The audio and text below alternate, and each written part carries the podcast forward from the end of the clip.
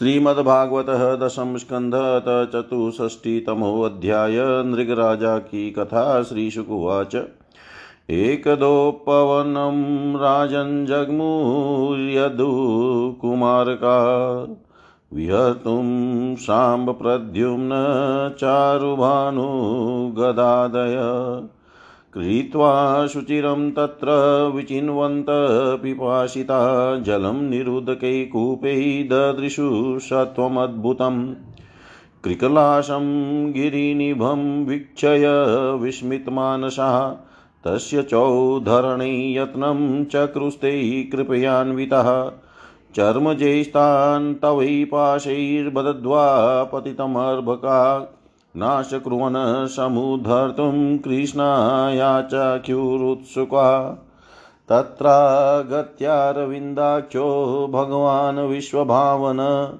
वीक्ष्यो जहार वामेन तं करेण सलीलया स उत्तम श्लोककराभिमृष्टो विहाय सद्य कृकलाशरूपम् संतप्त चामिकर चारुवर्ण स्वर्गद्भुतलांकरणाम्बरस्त्रक पप्रच विद्वानपि तनिदानं जनेषु विख्यापयितुं मुकुन्द कस्त्वं महाभाग वरेण्यरूपो देवोत्तमं त्वां गणयामि नूनम् दशामि मां वाकतमेन कर्मणा संप्रापितोस्य तदह सुभद्रः आत्मानमाख्याहि विवित्सतां नो यन्मन्यसे न क्षममत्र वक्तुं श्रीशुकुवाच इति स्म राजा सम्पृष्टः कृष्णेनानन्तमूर्तिना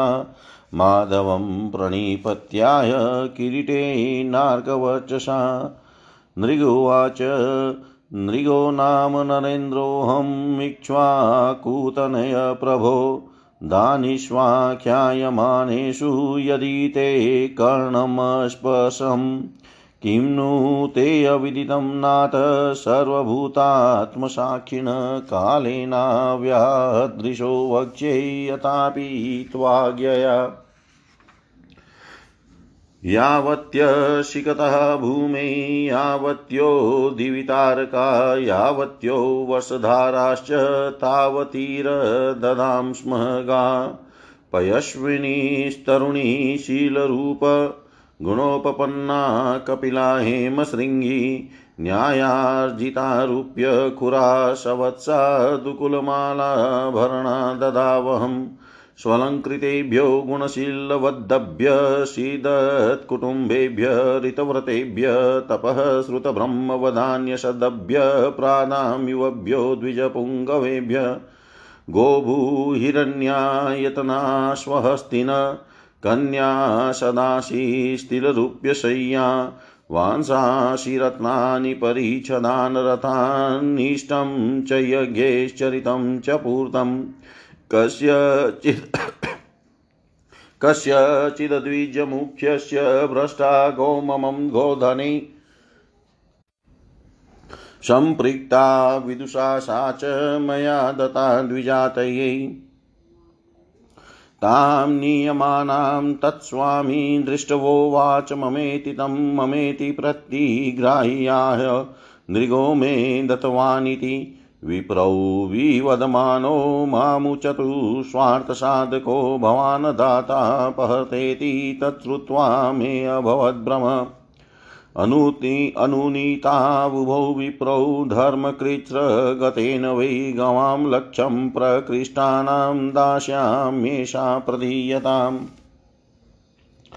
भवन्तावनुगृहीणीता किंकरस्या विजानत समुद्धरत मां कृच्छ्रात् पतन्तं निरये शुचौ नाहं प्रतीचे वै राजनित्य युक्त्वा स्वाम्यपाक्रमत् नान्यद गवाम्यप्ययुतमीक्षामित्यपरो ययो एतस्मिन्नन्तरे यामे दूते नीतो यमक्षयं यमेन पृष्टस्तत्राहं देवदेव जगत्पते पूर्वं त्वं शुभं भुङ्क्ते युताहो नृपते शुभं नान्तं दानस्य धर्मस्य पश्यै लोकस्य भास्वत पूर्वं देवाशुभं भुञ्ज इति प्राह पतेति स तावद्राक्षमात्मानं कृकलाशं पतन प्रभो ब्रह्मण्यस्य वदनान्यस्य तव दासस्य केशव स्मृतिर्नाद्यापि विध्वस्ता भवत् सन्दर्शनार्थिन सत्वं कथं मम विभो अक्षिपतपरात्मना परात्मा योगेश्वरे श्रुतिदृशामल्लहवद्विवा भाव्यः साक्षात् धोक्षज उरुव्यसनान्धबुधै श्यान्मे अनुदृश्य इह यस्य भवापवर्ग देवदेव जगन्नाथ गोविन्द पुरुषोत्तम नारायण ऋषिकेश पुण्यश्लोकाच्युताव्यय अनुजानीहि मां कृष्ण यान्तं देवगतिं प्रभो यत्र क्वापि शतश्चेतो भूयान्मे त्वत्पदास्पदम् नमस्ते सर्वभावाय ब्रह्मणे अनन्तशक्तये कृष्णाय वासुदेवाय योगानां पतये नमः इत्युक्त्वा त्वं परिक्रम्य पादौ स्पृष्ट्वा समौलिनानुज्ञातो विमानाग्रीयमारुहत पश्यतां नृणां कृष्णपरिजनं प्राह भगवान् देवकीसुतः ब्रह्मण्यदेवो धर्मात्मा राजन्याननुशिक्षयन् दुर्जरं बत भ्रमस्वं भुक्तमग्निमनागपि तेजीयसोऽपि किमुत्राज्ञामीश्वरमानिनां नाहं हालाहलं मन्ये विषं यस्य प्रतिक्रिया भ्रमस्वं हि विषं प्रोक्तं नाश्य प्रतिविधिर्भुवि हिनस्ति विषं उतारं भग्निरद्भिः प्रशाम्यति कूलं समूलं दहति ब्रह्मस्वारणी पावक ब्रह्मस्वहं दुरुनुज्ञातं भुक्ता भुक्तं हन्तीं त्रिपुरुषम् प्रशयतु बलाद भुक्तं दश पूर्वान् दशापरान् राजानो राजलक्ष्म्यान्धानात्मपातं विचक्षते नीरयं ये अभिमन्यन्ते ब्रह्मस्वं साधु बालिशा गृह्णन्ति यावतः पांशुन् क्रन्दताम श्रुबिन्दव विप्राणां हृतवृतीनां वदान्यानां कुटुम्बिनां राजानो राजकुल्याश्च तावतो अब्धनिरङ्कुशा कुम्भिपाकेषु पश्यन्ते ब्रह्मदायापहारिण स्वदत्तां परदत्तां वा ब्रह्मवृत्तिं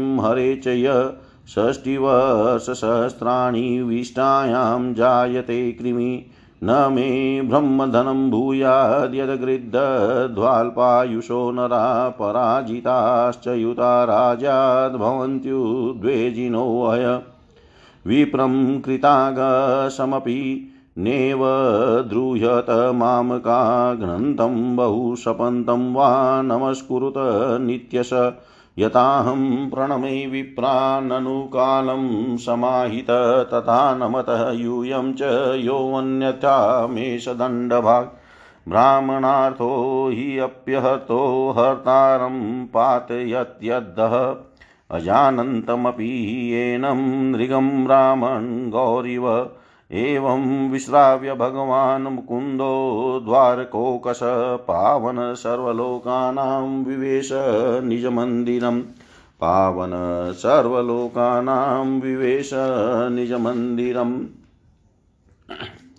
श्री शुकदेव जी कहते हैं, प्रिय परीक्षित, एक दिन शाम प्रद्युम्न चारुभान और गद आदि यदुवंशी राजकुमार घूमने के लिए उपवन में गए।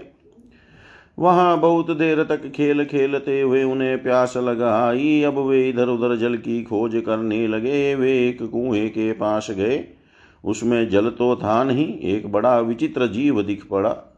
वह जीव पर्वत के समान आकार का एक गिरगिट था। उसे देखकर उनके आश्चर्य की सीमा न रही। उनका हृदय करुणा से भर आया और वे उसे बाहर निकालने का प्रयत्न करने लगे, परंतु जब वे राजकुमार उस गिरे हुए गिरगिट को चमड़े और सूत की रस्सियों से बांधकर बाहर न निकाल सके, तब कुतूहलवश उन्होंने यह आश्चर्यमय वृतांत भगवान श्री कृष्ण के पास जाकर निवेदन किया। जगत के जीवनदाता कमल नयन भगवान श्री कृष्ण उस कुएं पर आए। उसे देख कर उन्होंने बाएं हाथ से खेल खेल में अनायास ही उसको बाहर निकाल लिया। भगवान श्री कृष्ण के कर कमलों का स्पर्श होते ही उसका गिरगिट रूप जाता रहा और वह एक स्वर्गीय देवता के रूप में परिणित हो गया। अब उसके शरीर का रंग तपाए हुए सोने के समान चमक रहा था और उसके शरीर पर अद्भुत वस्त्र आभूषण और पुष्पों के हार शोभा पा रहे थे। यद्यपि भगवान श्री कृष्ण जानते थे कि इस दिव्य पुरुष को गिरगिट योनि क्यों मिली थी, फिर भी वह कारण सर्वसाधारण को मालूम हो जाए, इसलिए उन्होंने उस दिव्य पुरुष से पूछा, महाभाग तुम्हारा रूप तो बहुत ही सुंदर है, तुम हो कौन? मैं तो ऐसा समझता हूँ कि तुम अवश्य ही कोई श्रेष्ठ देवता हो। कल्याण मूर्ति, किस कर्म के फल से तुम्हें इस योनि में आना पड़ा था? वास्तव में तुम इसके योग्य नहीं हो। हम लोग तुम्हारा वृतांत जानना चाहते हैं। यदि तुम हम लोगों को वह बताना उचित समझो तो अपना परिचय अवश्य दो। श्री शुकदेव जी कहते हैं, परीक्षित, जब अनंत मूर्ति भगवान श्री कृष्ण ने राजा नृग से, क्योंकि वे ही इस रूप में प्रकट हुए थे, इस प्रकार पूछा, तब उन्होंने अपना सूर्य के समान जाज्वल्यमान मुकुट झुकाकर भगवान का प्रणाम किया और वे इस प्रकार कहने लगे। राजा नृग ने कहा, प्रभो, मैं महाराज इक्ष्वाकु का पुत्र राजा नृग हूँ। जब कभी किसी ने आपके सामने दानियों की गिनती की होगी तब उसमें मेरा नाम भी अवश्य ही आपके कानों में पड़ा होगा। प्रभो, आप समस्त प्राणियों की एक एक वृत्ति के साक्षी हैं। भूत और भविष्य का व्यवधान भी आपके अखंड ज्ञान में किसी प्रकार की बाधा नहीं डाल सकता, अतः आपसे छिपा ही क्या है। फिर भी मैं आपकी आज्ञा का पालन करने के लिए कहता हूँ।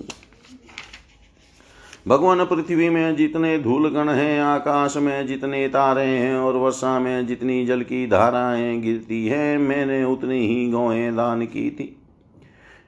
वे सभी गौएं दुधार, नौजवान, सिद्धि, सुंदर, सुलक्षणा और कपिल थी।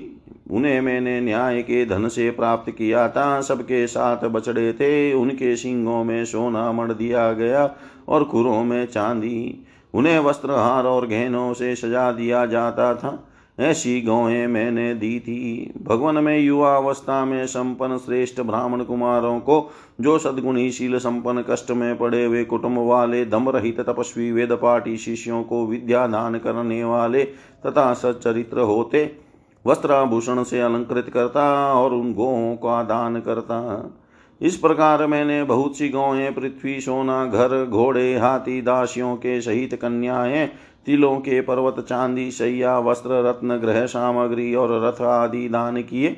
अनेकों यज्ञ किए और बहुत से कुएं, बावले आदि बनवाए।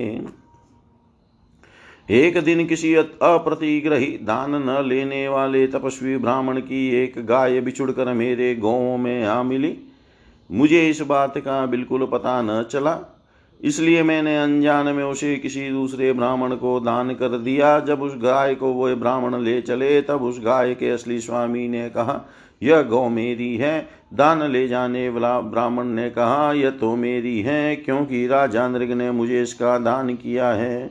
वे दोनों ब्राह्मण आपस में झगड़ते हुए अपनी अपनी बात कायम करने के लिए मेरे पास आए। एक ने कहा, यह गाय अभी अभी आपने मुझे दी है, और दूसरे ने कहा कि यदि ऐसी बात है तो तुमने मेरी गाय चुरा ली है। भगवान, उन दोनों ब्राह्मणों की बात सुनकर मेरा चित्त भ्रमित हो गया। मैंने धर्म संकट में पड़कर उन दोनों से बड़ी अनुनय विनय की और कहा कि मैं बदले में 1,00,000 उत्तम गौएं दूंगा। आप लोग मुझे यह गाय दे दीजिए, मैं आप लोगों का सेवक हूँ। मुझसे अनजान में यह अपराध बन गया है, मुझ पर आप लोग कृपा कीजिए।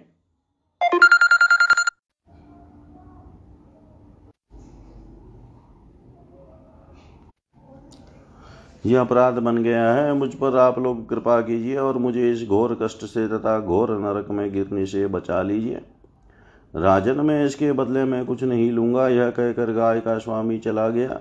तुम इसके बदले में 1,00,000 ही नहीं, 10,000 गौएं और 2 तो भी मैं लेने का नहीं। इस प्रकार कहकर दूसरा ब्राह्मण भी चला गया। देवादिदेव जगदीश्वर, इसके बाद आयु समाप्त होने पर यमराज के दूत आए और मुझे यमपुरी ले गए। वहाँ यमराज ने मुझसे पूछा, राजन तुम पहले अपने पाप का फल भोगना चाहते हो या पुण्य का? तुम्हारे दान और धर्म के फलस्वरूप तुम्हें ऐसा तेजस्वी लोक प्राप्त होने वाला है जिसकी कोई सीमा ही नहीं है। भगवान, तब मैंने यमराज से कहा, देव पहले मैं अपने पाप का फल भोगना चाहता हूँ। और उसी क्षण यमराज ने कहा, तुम गिर जाओ। उनके ऐसा कहते ही मैं वहाँ से गिरा और गिरते ही समय मैंने देखा कि मैं गिरगिट हो गया हूँ। प्रभु, मैं ब्राह्मणों का सेवक, उदार दानी और आपका भक्त था। मुझे इस बात की उत्कट अभिलाषा थी कि किसी प्रकार आपके दर्शन हो जाएं। इस प्रकार आपकी कृपा से मेरे पूर्वजन्मों की स्मृति नष्ट न हुई। भगवान, आप परमात्मा हैं। बड़े बड़े शुद्ध हृदय योगीश्वर उपनिषदों की दृष्टि से, अभेद दृष्टि से अपने हृदय में आपका ध्यान करते रहते हैं। इंद्रियातीत परमात्मन, साक्षात आप मेरे नेत्रों के सामने कैसे आ गए? क्योंकि मैं तो अनेक प्रकार के व्यसनों, दुखद कर्मों में फंसकर अंधा हो रहा था। आपका दर्शन तो तब होता है जब संसार के चक्कर से छुटकारा मिलने का समय आता है। देवताओं के भी आराध्य देव पुरुषोत्तम गोविंद, आप ही व्यक्त और अव्यक्त जगत तथा जीवों के स्वामी हैं। अविनाशी अच्युत, आपकी कीर्ति पवित्र है। अंतर्यामी नारायण, आप ही समस्त वृत्तियों और इंद्रियों के स्वामी हैं। प्रभो श्री कृष्ण, अब मैं देवताओं के लोक में जा रहा हूँ। आप मुझे आज्ञा दीजिए। आप ऐसी कृपा कीजिए कि मैं चाहे कहीं भी क्यों न रहूँ, मेरा चित सदा आपके चरण कमलों में ही लगा रहे। आप समस्त कार्यों और कारणों के रूप में विद्यमान हैं। आपकी शक्ति अनंत है और आप स्वयं ब्रह्म हैं। आपको मैं नमस्कार करता हूँ। सचिदानंद स्वरूप सर्वांतर्यामी वासुदेव श्री कृष्ण, आप समस्त योगों के स्वामी योगेश्वर हैं। मैं आपको बार बार नमस्कार करता हूँ। राजा नृग ने इस प्रकार कहकर भगवान की परिक्रमा की और अपने मुकुट से उनके चरणों का स्पर्श करके प्रणाम किया। फिर उनसे आज्ञा लेकर सबके देखते देखते ही वे श्रेष्ठ विमान पर सवार हो गए। राजा नृग के चले जाने पर ब्राह्मणों के परम प्रेमी, धर्म के आधार, देव के नंदन भगवान श्री कृष्ण ने क्षत्रियों को शिक्षा देने के लिए वहां उपस्थित अपने कुटुंब के लोगों से कहा, जो लोग अग्नि के समान तेजस्वी है वे भी ब्राह्मणों का थोड़े से थोड़ा धन हड़प कर नहीं पचा सकते। फिर जो अभिमानवश झूठ मूठ अपने को लोगों का स्वामी समझते हैं वे राजा तो क्या पचा सकते हैं। मैं हलाहल विष को विष नहीं मानता, क्योंकि उसकी चिकित्सा होती है। वस्तुतः ब्राह्मणों का धन ही परम विष है। उसको पचा लेने के लिए पृथ्वी में कोई औषध, कोई उपाय नहीं है। हलाहल विष केवल खाने वालों का ही प्रण लेता है और आग भी जल के द्वारा बुझाई जा सकती है, परंतु ब्राह्मण के धन रूप अरणी से जो आग पैदा होती है वह सारे कुल को समूल जला डालती है। ब्राह्मण का धन यदि उसकी पूरी सम्मति लिए बिना भोगा जाए तब तो वह भोगने वाले, उसके लड़के और पौत्र, इन तीन पीढ़ियों को ही चौपट करता है। परंतु यदि बलपूर्वक हट करके उसका उपभोग किया जाए तब तो पूर्व पुरुषों की 10 पीढ़ियाँ और आगे की 10 पीढ़ियाँ नष्ट हो जाती है। जो मूर्ख राजा अपनी राजलक्ष्मी के घमंड से अंधे होकर ब्राह्मणों का धन हड़पना चाहते हैं समझना चाहिए कि वे जानबूझकर नरक में जाने का रास्ता साफ कर रहे हैं। वे देखते नहीं कि उन्हें अधः पतन कैसे गहरे गड्ढे में गिरना पड़ेगा। जिन उदार हृदय और बहुकुटुंबी ब्राह्मणों की वृत्ति छीन ली जाती है, उनके रोने पर उनके आंसू की बूंदों से धरती के जितने धूली कण भीगते हैं उतने वर्षों तक ब्राह्मण के स्वत्व को छीनने वाले उस उच्छृंखल राजा और उसके वंशजों को कुंभीपाक नरक में दुख भोगना पड़ता है। जो मनुष्य अपनी या दूसरों की दी हुई ब्राह्मणों की वृत्ति, उनकी जीविका के साधन छीन लेते हैं, वे 60,000 वर्ष तक विष्ठा के कीड़े होते हैं।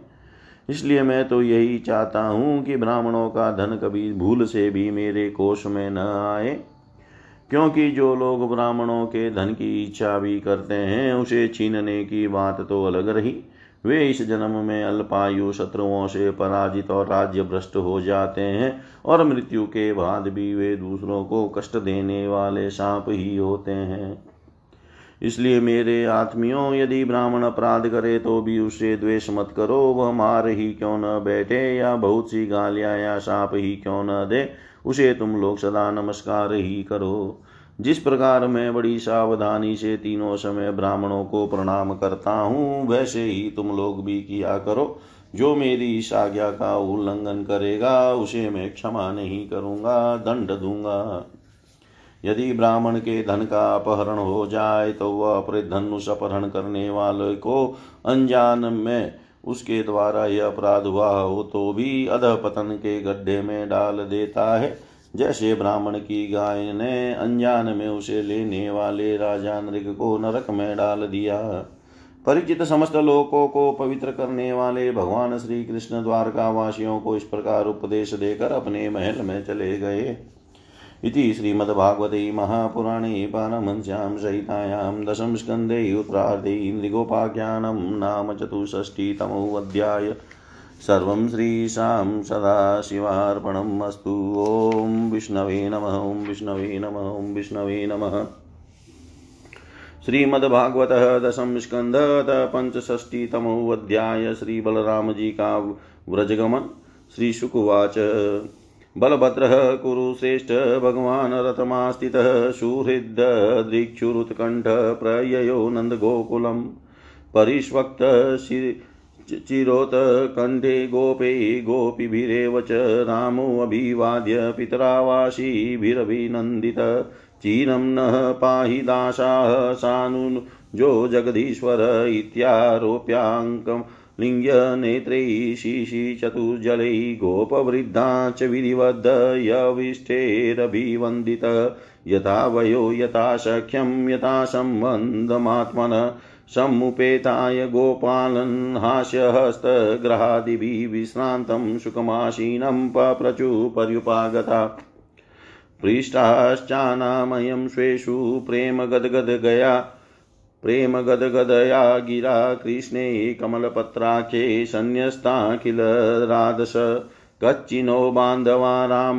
सर्वे कुशलमासते कचित् स्मरतनो राम यूयं दारसुतान्विता दिष्टया कंसो हतः पापो दिष्टया मुक्ता शूरजना निहत्य निर्जित्य रिपुनदिष्टया दुर्गं समाश्रिता गोप्यो हसन्त्यः पप्रच्यु रामसन्दर्शनादृता कच्चिदास्ते सुखं कृष्णपुरस्त्री जनवल्लभ कचित् स्मृति वा बन्धुन् पितरं मातरं च स अप्यशो मातरं द्रष्टुं सकृदुप्यागमिष्यति अपि वा स्मरते अस्माकं मनुसेवां महाभुज मातरं पितरं भ्रातॄन् पतिन् पुत्रान् स्वश्रीरपि यदते जहिमदासाः दुस्त्यजान् स्वजनान् प्रभो तान् सद्य परित्यज्य गतः सच्चिन् सौहृद कथं नु तादृशं स्त्री भिन्नश्रद्धीयेत भाषितं कथं नु गृह्णन्त्यन्वस्थितात्मनो वच कृतघ्नस्य भूधा पुरस्त्रिय गृह्णन्ति वैचित्रकतस्य सुन्दरस्मितावलोको च सितस्मरातुरा किं नस्तत् कथया गोप्य कथा कथय तापरा यास्याम विना कालो यदि तस्य तथैव न इति प्रहसितं शौरे जल्पितं चारुवीक्षितं गतिं प्रेम परिष्वङ्गं स्मरन्त्यो रुरुदु स्त्रिय।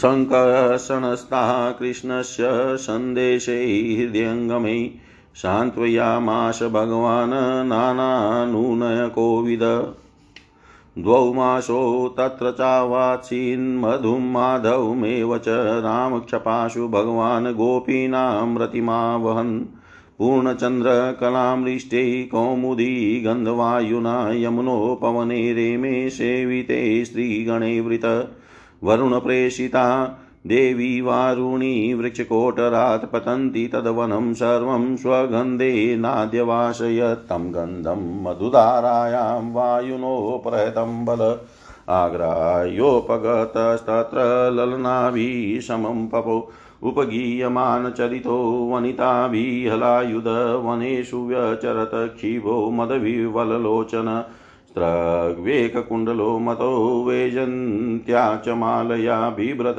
स्मितमुखाम्भोजं श्वेदप्रालेयभूषितम् साजुहाव यमुनां जलक्रीडार्थमीश्वर निजं वाक्यमनादृत्य मतैत्यापगाम्बल अनागतामलाग्रेण कुपितो विचकसः पापे त्वं माम वज्ञाय यनायासी मया हुता नेशे त्वामलाङ्गलाग्रेण सतदा कामचारिणीम् एवं निर्भत्सिताय बीता यमुना यदुनन्दनम् उवाच चकिता वाचं पतिता पादयो नृप राम राम महाबाहो न जाने तव विक्रमं यस्यै कांसेन विद्रीता जगती जगतपते परं भावं भगवतो भगवन् माम जात जानति मोक्तुमर्हसि विश्वात्मन प्रपन्नां भक्तवत्सल ततो व्यूव्यमुञ्चन्द यमुनां याचितो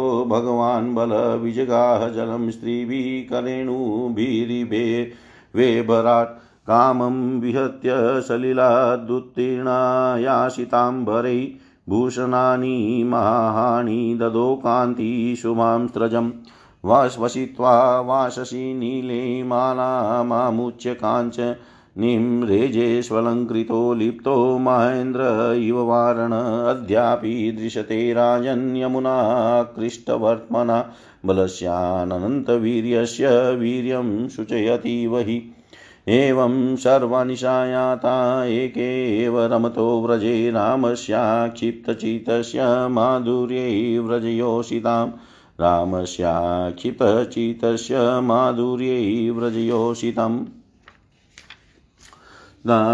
श्री शुकदेव जी कहते हैं, परीक्षित, भगवान बलराम जी के मन में व्रज के नंद बाबा आदि स्वजन संबंधियों से मिलने की बड़ी इच्छा और उत्कंठा थी। अब वे रथ पर सवार होकर द्वारका से नंद बाबा के व्रज में आए। इधर उनके लिए व्रजवासी गोप और गोपियाँ भी बहुत दिनों से उत्कंठित थी। उन्हें अपने बीच में पाकर सबने बड़े प्रेम से गले लगाया। बलराम जी ने माता यशोदा और नंद बाबा को प्रणाम किया। उन लोगों ने भी आशीर्वाद देकर उनका अभिनंदन किया, यह कहकर कि बलराम जी तुम जगदीश्वर हो, अपने छोटे भाई श्री कृष्ण के साथ सर्वदा हमारी रक्षा करते रहो। उनको गोद में ले लिया और अपने प्रेम आंसुओं से उन्हें भिगो दिया। इसके बाद बड़े बड़े गोपों को बलराम जी ने और छोटे छोटे गोपों ने बलराम जी को नमस्कार किया।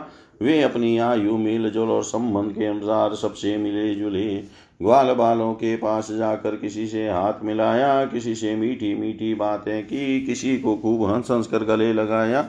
इसके बाद जब बलराम जी की थकावट दूर हो गई, वे आराम से बैठ गए। तब सब ग्वाल उनके पास आए। इन ग्वालों ने कमलनयन भगवान श्री कृष्ण के लिए समस्त भोग, स्वर्ग और मोक्ष तक त्याग रखा था। बलराम जी ने जब उनके और उनके घर वालों के संबंध में कुशल प्रश्न किया, तब उन्होंने प्रेम गदगद वाणी से उनसे प्रश्न किया। बलराम जी, वसुदेव जी आदि हमारे सब भाई बंधु सकुशल है ना? अब आप लोग स्त्री पुरुष आदि के साथ रहते हैं, बाल बच्चेदार हो गए हैं, क्या कभी आप लोगों को हमारी याद भी आती है? यह बड़े सौभाग्य की बात है कि पापी कंस को आप लोगों ने मार डाला और अपने सूरत संबंधियों को बड़े कष्ट से बचा लिया। यह भी कम आनंद की बात नहीं है कि आप लोगों ने और भी बहुत से शत्रुओं को मार डाला या जीत लिया और अब अत्यंत सुरक्षित दुर्ग में आप लोग निवास करते हैं। परीक्षित, भगवान बलराम जी के दर्शन से, उनकी प्रेम भरी चितवन से गोपियाँ निहाल हो गई। उन्होंने हंसकर पूछा, क्यों बलराम जी, नगर नारियों के प्राण वल्लभ श्री कृष्ण अब सकुशल तो है न? क्या कभी उन्हें अपने भाई बंधु और पिता माता की भी याद आती है? क्या वे अपनी माता के दर्शन के लिए एक बार भी यहाँ आ सकेंगे? क्या महाबाहु श्री कृष्ण कभी हम लोगों की सेवा का भी कुछ स्मरण करते हैं?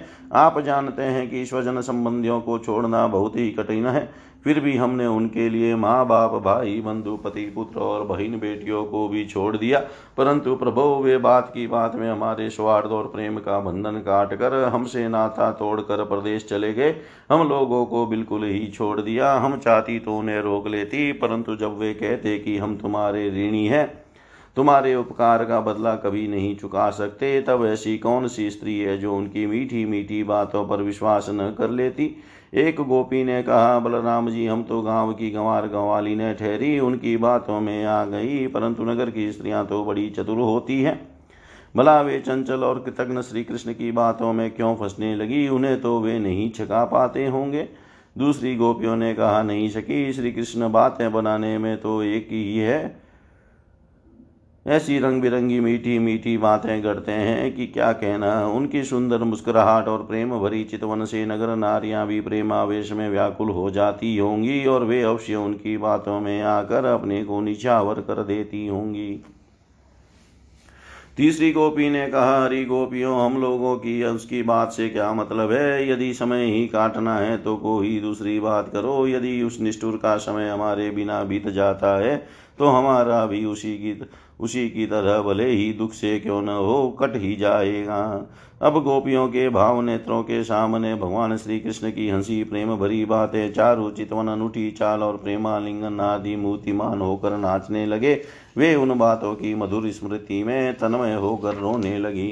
परीक्षित, भगवान बलराम जी नाना प्रकार से अनुनय विनय करने में बड़े निपुण थे। उन्होंने भगवान श्री कृष्ण के हृदय स्पर्शी और लुभावने संदेश सुना सुनाकर गोपियों को सांत्वना दी और वसंत के 2 महीने चैत्र और वैशाख वहीं बिताए। वे रात्रि के समय गोपियों में रहकर उनके प्रेम की अभिवृद्धि करते, क्यों न हो भगवान राम ही जो ठहरे। उस समय कुमुदिनी का की सुगंध लेकर भीनी भीनी वायु चलती रहती, पूर्ण चंद्रमा की चांदनी छिटक कर यमुना जी के तटवर्ती उपवन को उज्ज्वल कर देती और भगवान बलराम गोपियों के साथ वहीं विहार करते। वरुण देव ने अपनी पुत्री वारुणी देवी को वहां भेज दिया था। वह एक वृक्ष से खोडर से बह निकली। उसने अपनी सुगंध से सारे वन को सुगंधित कर दिया। मधुधारा की वह सुगंध वायु ने बलराम जी के पास पहुंचाई, मानो उसने उन्हें उपहार दिया हो। उसकी महक से आकृष्ट होकर बलराम जी गोपियों को लेकर वहां पहुंच गए और उनके साथ उसका पान किया। उस समय गोपियां बलराम जी के चारों ओर उनके चरित्र का गान कर रही थी और वे मतवाले से होकर वन में विचर रहे थे। उनके नेत्र आनंद मन से विह्वल हो रहे थे, गले में पुष्पों का हार शोभा पा रहा था। वे जयंती की माला पहने हुए आनंदोन्मत हो रहे थे। उनके एक कान में कुंडल झलक रहा था, मुखारविंद पर मुस्कुराहट की शोभा निराली ही थी, उस पर पसीने की बूंदें हिमकण के समान जान पड़ती थी। सर्वशक्तिमान बलराम जी ने जल क्रीड़ा करने के लिए यमुना जी को पुकारा, परंतु यमुना जी ने यह समझकर कि ये तो मतवाले हो रहे हैं, उनकी आज्ञा का उल्लंघन कर दिया, वे लही आई। तब बलराम जी ने क्रोधपूर्वक अपने हल की नोक से उन्हें खींचा और कहा, पापिनी यमुने, मेरे बुलाने पर भी तू मेरी आज्ञा का उल्लंघन करके यहाँ नहीं आ रही है, मेरा तिरस्कार कर रही है। देख, अब मैं तुझे तेरे स्वेच्छाचार का फल चखाता हूँ। अभी अभी तुझे हल्की नोक से 100 टुकड़े किए देता हूँ। तब बलराम जी ने यमुना जी को इस प्रकार डांटा फटकारा, तब वे चकित और भयभीत होकर बलराम जी के चरणों पर गिर पड़ी और गिड़गिड़ाकर प्रार्थना करने लगी, लोकाभिराम बलराम जी, महाबाहो, मैं आपका पराक्रम भूल गई थी। जगतपते, अब मैं जान गई कि आपके अंश मात्र शेष जी इस सारे जगत को धारण करते हैं। भगवान, आप परम ऐश्वर्यशाली हैं। आपके वास्तविक स्वरूप को न जानने के कारण ही मुझसे यह अपराध बन गया है। सर्वस्वरूप भक्तवत्सल, मैं आपकी शरण में हूँ, आप मेरी भूल चूक क्षमा कीजिए, मुझे छोड़ दीजिए। अब यमुना जी की प्रार्थना स्वीकार करके भगवान बलराम जी ने उन्हें क्षमा कर दिया और फिर जैसे गजराज हथिनियों के साथ क्रीड़ा करते हैं, वैसा ही वे गोपियों के साथ जल क्रीड़ा करने लगे। जब वे यथेष्ट जल विहार करके यमुना जी से बाहर निकले, तब लक्ष्मी जी ने उन्हें नीलांबर बहुमूल्य आभूषण और सोने का सुंदर हार दिया। बलराम जी ने नीले वस्त्र पहन लिए और सोने की माला गले में डाल ली। वे अंगरांग लगाकर सुंदर भूषणों से विभूषित होकर इस प्रकार शोभायमान हुए मानो इंद्र का श्वेत वर्ण ऐरावत हाथी हो। परीक्षित, यमुना जी अब बलराम जी के खींचे हुए मार्ग से बहती है और वे ऐसी जान पड़ती है मानो अनंत शक्ति भगवान बलराम जी का यशगान कर रही हो। बलराम जी का चित व्रजवासिनी गोपियों के माधुर्य से इस प्रकार मुग्ध हो गया कि उन्हें समय का कुछ ध्यान ही नहीं रहा। वह बहुत सी रात्रियाँ एक रात के समान व्यतीत तो हो गई। इस प्रकार बलराम जी व्रज में विहार करते रहे इति श्रीमद्भागवते महापुराणे पारमहंस्यां संहितायां दशम स्कन्धे वरदेव विजये नाम विजय यमुनाकर्षण नाम पंचषष्टितमोऽध्याय। सर्वं श्रीशां सदाशिवार्पणमस्तु। ओं विष्णवे नमः। ओं विष्णवे नमः। ओं विष्णवे नमः। श्रीमद्भागवतः दशम स्कन्धः षष्टषष्टितमोऽध्याय। पौण्ड्रक और काशीराज का उद्धार। श्रीशुकुवाच नंदव्रजं गते रामे करुषाधिपति नृप वासुदेवो हमित्यज्ञो दूतं कृष्णाय प्राहिणोत् त्वं वासुदेवो भगवानोऽतीनो जगत्पतिति प्रस्तोभितो बौले बाले मेन आत्मानमच्युतं दूतं च प्राहिणोन्मन्द कृष्णाया व्यक्तवर्त्मनि द्वारकायां यदा बालो नृपो बालकृतो बुध दूतस्तु द्वारकामेत्य सभायामास्थितं प्रभुं कृष्णं कमलपत्राक्षं राजसन्देशमब्रवीत् वासुदेवो अवतीर्णोऽहमेक एव न चापर भूतानामनुकम्पार्थं त्वं तु मिथ्याविद्यां त्यज यानि त्वमस्मिन् चिन्नानि मौढ्याद्विवसि सात्वतः त्यक्त्वै हि मां त्वं शरणं नो चेददेहि ममाहम्। श्रीशुकुवाच कत्थनं तदुपाकर्ण्य पौण्ड्रकस्याल्पमेधस उग्रसेनादय सभ्या उच्चके जहुस्तदा उवाच दूतं भगवान् परिहास कथामनुत स्रक्षये मूढचिन्नानि ये त्वमेवं विकत्सहे मुखं तदपि धायाज्ञ कङ्कग्रिद्रवटे वृतः सरिष्यसे हतस्तत्र भविता शरणं सुनाम् इति दूतस्तदाक्षेपं स्वामिने सर्वमाहरत कृष्णोऽपि रथमास्ताय काशीमुपजगामः पौण्ड्रकोऽपि तद्युद्योगमुपलभ्य महारथ अक्षोहिणीभ्यां संयुक्तो निश्चक्रामपुराद्रुतं तस्य काशीपतिर्मित्रं पाशनिग्राहोऽन्वया नृपक्षोहिणीभिस्त्रश्रीभिः पश्यत पौण्ड्रुकं हरिशङ्कार्यसि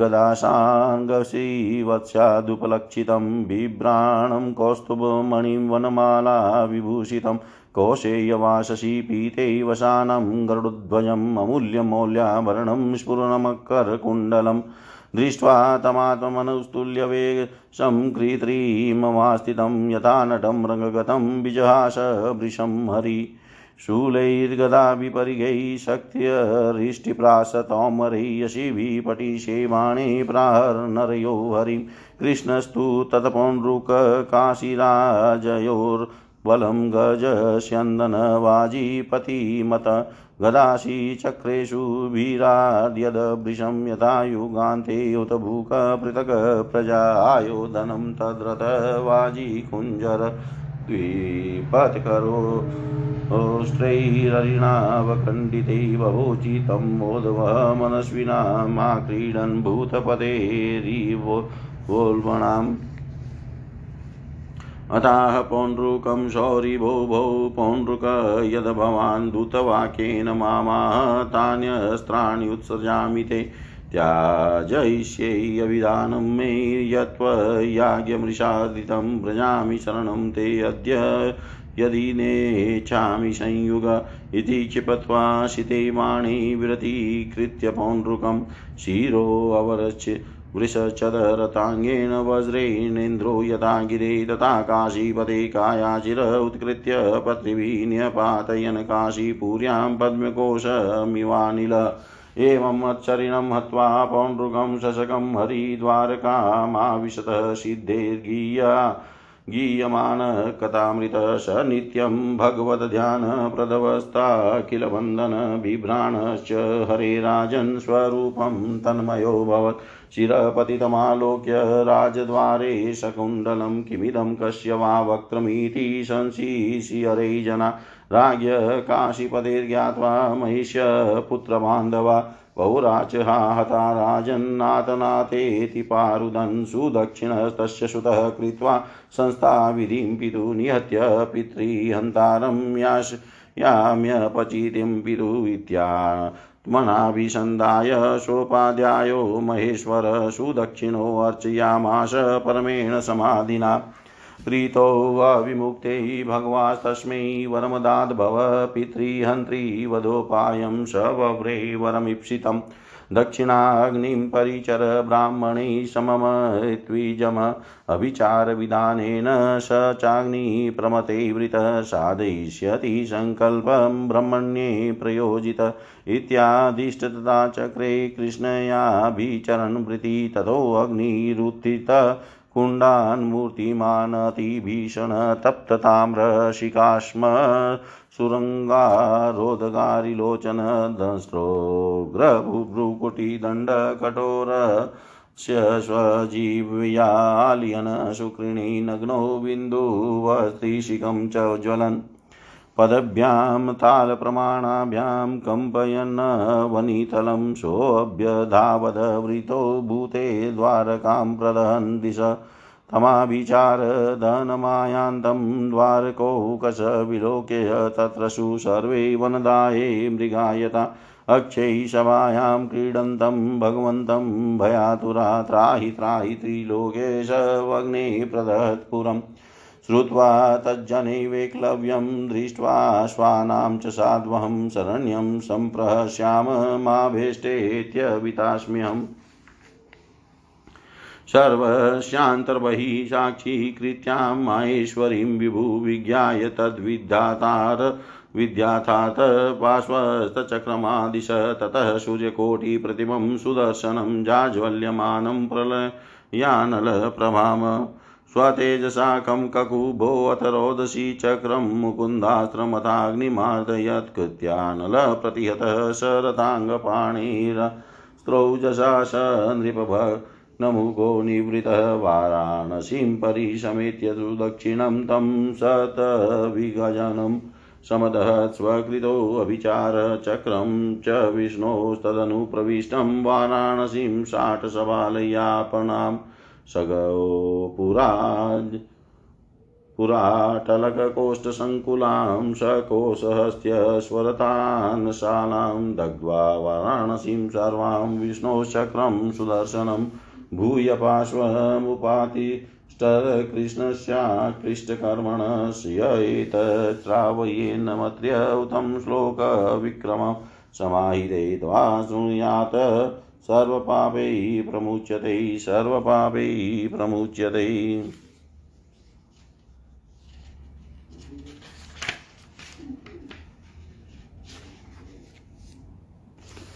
शुकदेव जी कहते हैं, परीक्षित, जब भगवान बलराम जी नंद बाबा के व्रज में गए थे तब पीछे से कुरुष देश के अज्ञानी राजा पौण्ड्रक ने भगवान श्री कृष्ण के पास एक दूत भेजकर यह कहला कि भगवान वासुदेव मैं हूँ।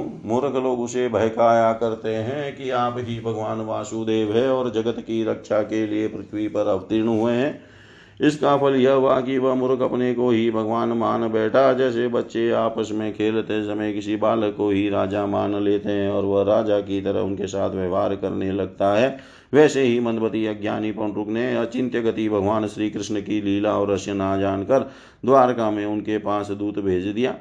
पौण्ड्रक का दूत द्वारका आया और राज्यसभा में बैठे हुए कमलनयन भगवान श्री कृष्ण को उसने अपने राजा का यह संदेश कह सुनाया।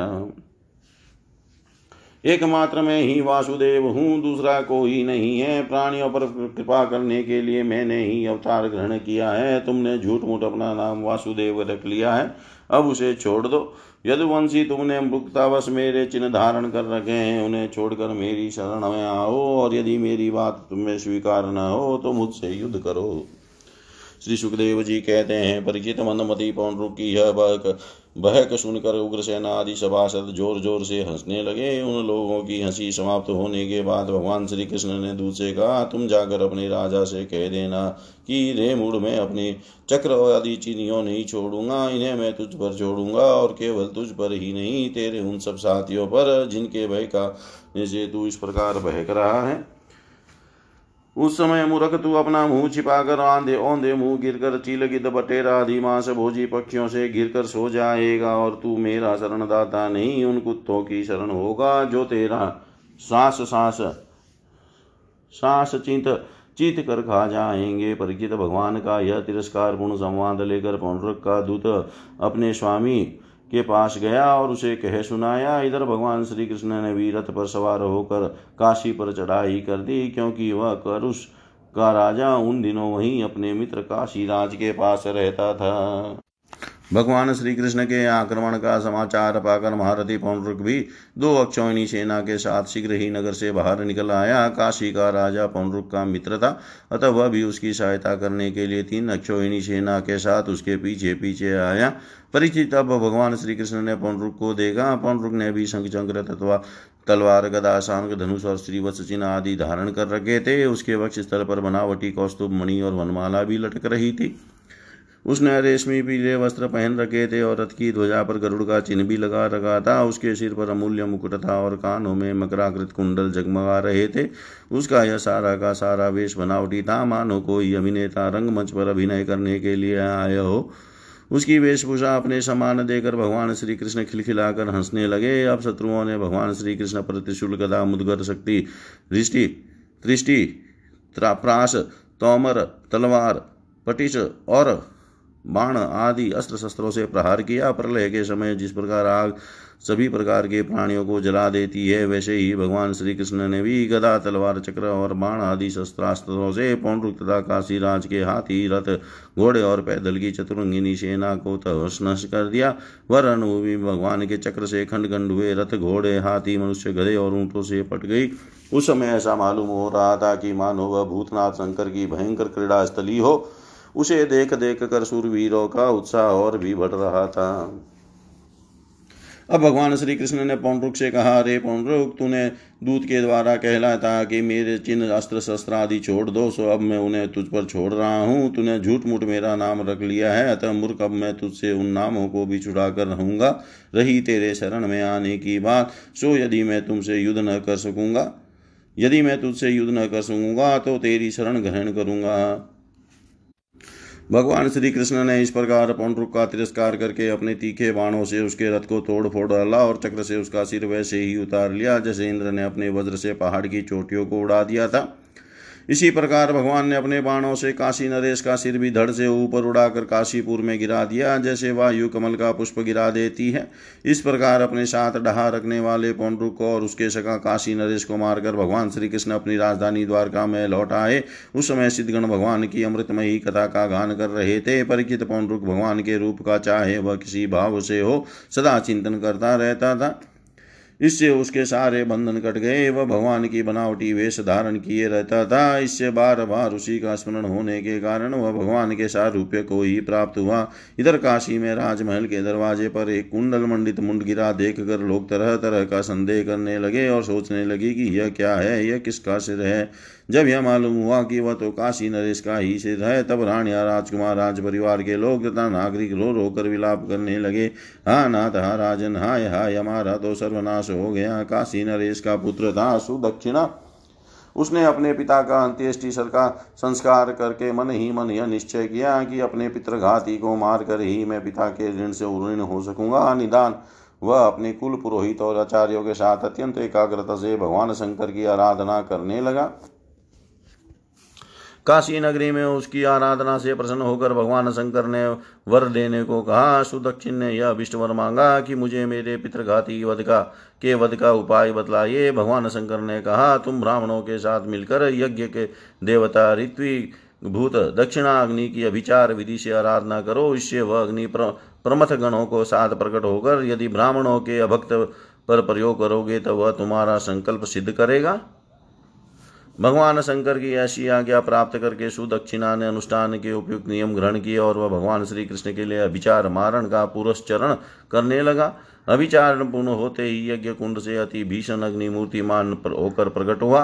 उसके केस और दाढ़ी मूछ तपे हुए तांबे के समान थे। आंखों से अंगारे बरस रहे थे। उग्र दाढ़ों और टेढ़ी भ्रुकुटियों के कारण उसके मुख से क्रूरता टपक रही थी। वह अपनी जीभ से मुंह के दोनों कोने चाट रहा था, शरीर नंग धड़ंग था, हाथ में त्रिशूल लिए था जिसे वह बार बार घुमाता जाता था और उससे ऐसे अग्नि की लपटें निकल रही थी। ताड़ के पेड़ के समान बड़ी बड़ी टांगें थी। वह अपने वेग से धरती को कंपाता हुआ और ज्वालाओं से दसों दिशाओं को दग्ध करता हुआ द्वारका की ओर दौड़ा और बात की बात में द्वारका के पास जा पहुंचा।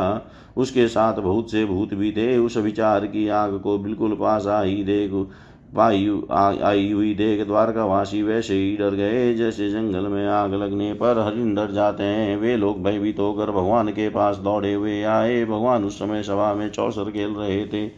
उन लोगों ने भगवान से प्रार्थना की, तीनों लोगों के एकमात्र स्वामी द्वारका नगरी साग भस्म हो जाना चाहती है, आप हमारी रक्षा कीजिए, आपके सिवा इसकी रक्षा और कोई नहीं कर सकता। शरणागत वत्सल भगवान ने देखा कि हमारे स्वजन भयभीत हो गए हैं और पुकार पुकार कर विकल ताबरे स्वर से हमारी प्रार्थना कर रहे हैं। तब उन्होंने हंस कर कहा, डरो मत, मैं तुम लोगों की रक्षा करूँगा। परीक्षित भगवान सबके बाहर भीतर की जानने वाले हैं। वे जान गए कि यह काशी से चली हुई माहेश्वरी कृत्या है। उन्होंने उसके प्रतिकार के लिए अपने पास ही विराजमान चक्र सुदर्शन को आज्ञा दी। भगवान मुकुंद का प्यारा अस्त्र सुदर्शन चक्र कोटि कोटि सूर्यों के समान तेजस्वी और प्रलयकालीन अग्नि के समान जाज्वल्यमान है। उसके तेज से आकाश दिशाएं और अंतरिक्ष चमक उठे और अब उसने उस विचार अग्नि को कुचल डाला। भगवान श्री कृष्ण के अस्त्र सुदर्शन चक्र की शक्ति से कृत्या रूपा आग का मुँह फूट गया, उसका तेज नष्ट हो गया, शक्ति कुंठित हो गई और वहाँ से लौटकर काशी आ गई तथा उसने ऋत्विजाचार्यों के साथ सुदक्षिण को जलाकर भस्म कर दिया। इस प्रकार उसका विचार उसी के विनाश का कारण हुआ। कृत्या के पीछे पीछे सुदर्शन चक्र भी काशी पहुँचा। काशी बड़ी विशाल नगरी थी। वह बड़ी बड़ी अटारियों, सभा भवन, बाजार, नगर द्वार, द्वारों के शिखर, चार दीवारियों, खजाने, हाथी, घोड़े, रथ और अन्नों के गोदामों से सुशोभित थी। भगवान श्री कृष्ण के सुदर्शन चक्र ने सारी काशी को जलाकर भस्म कर दिया और फिर वह परम आनंदमयी लीला करने वाले भगवान श्री कृष्ण के पास लौट आया। जो मनुष्य पुण्य कीर्ति भगवान श्री कृष्ण के इस चरित्र को एकाग्रता के साथ सुनता या सुनाता है वह सारे पापों से छूट जाता है।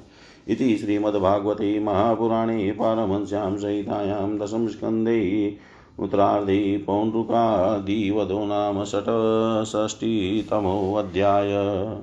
सर्वं श्रीशां सदाशिवार्पणम् अस्तु। ओं विष्णवे नमः, ओं विष्णवे नमः, ओं विष्णवे नमः।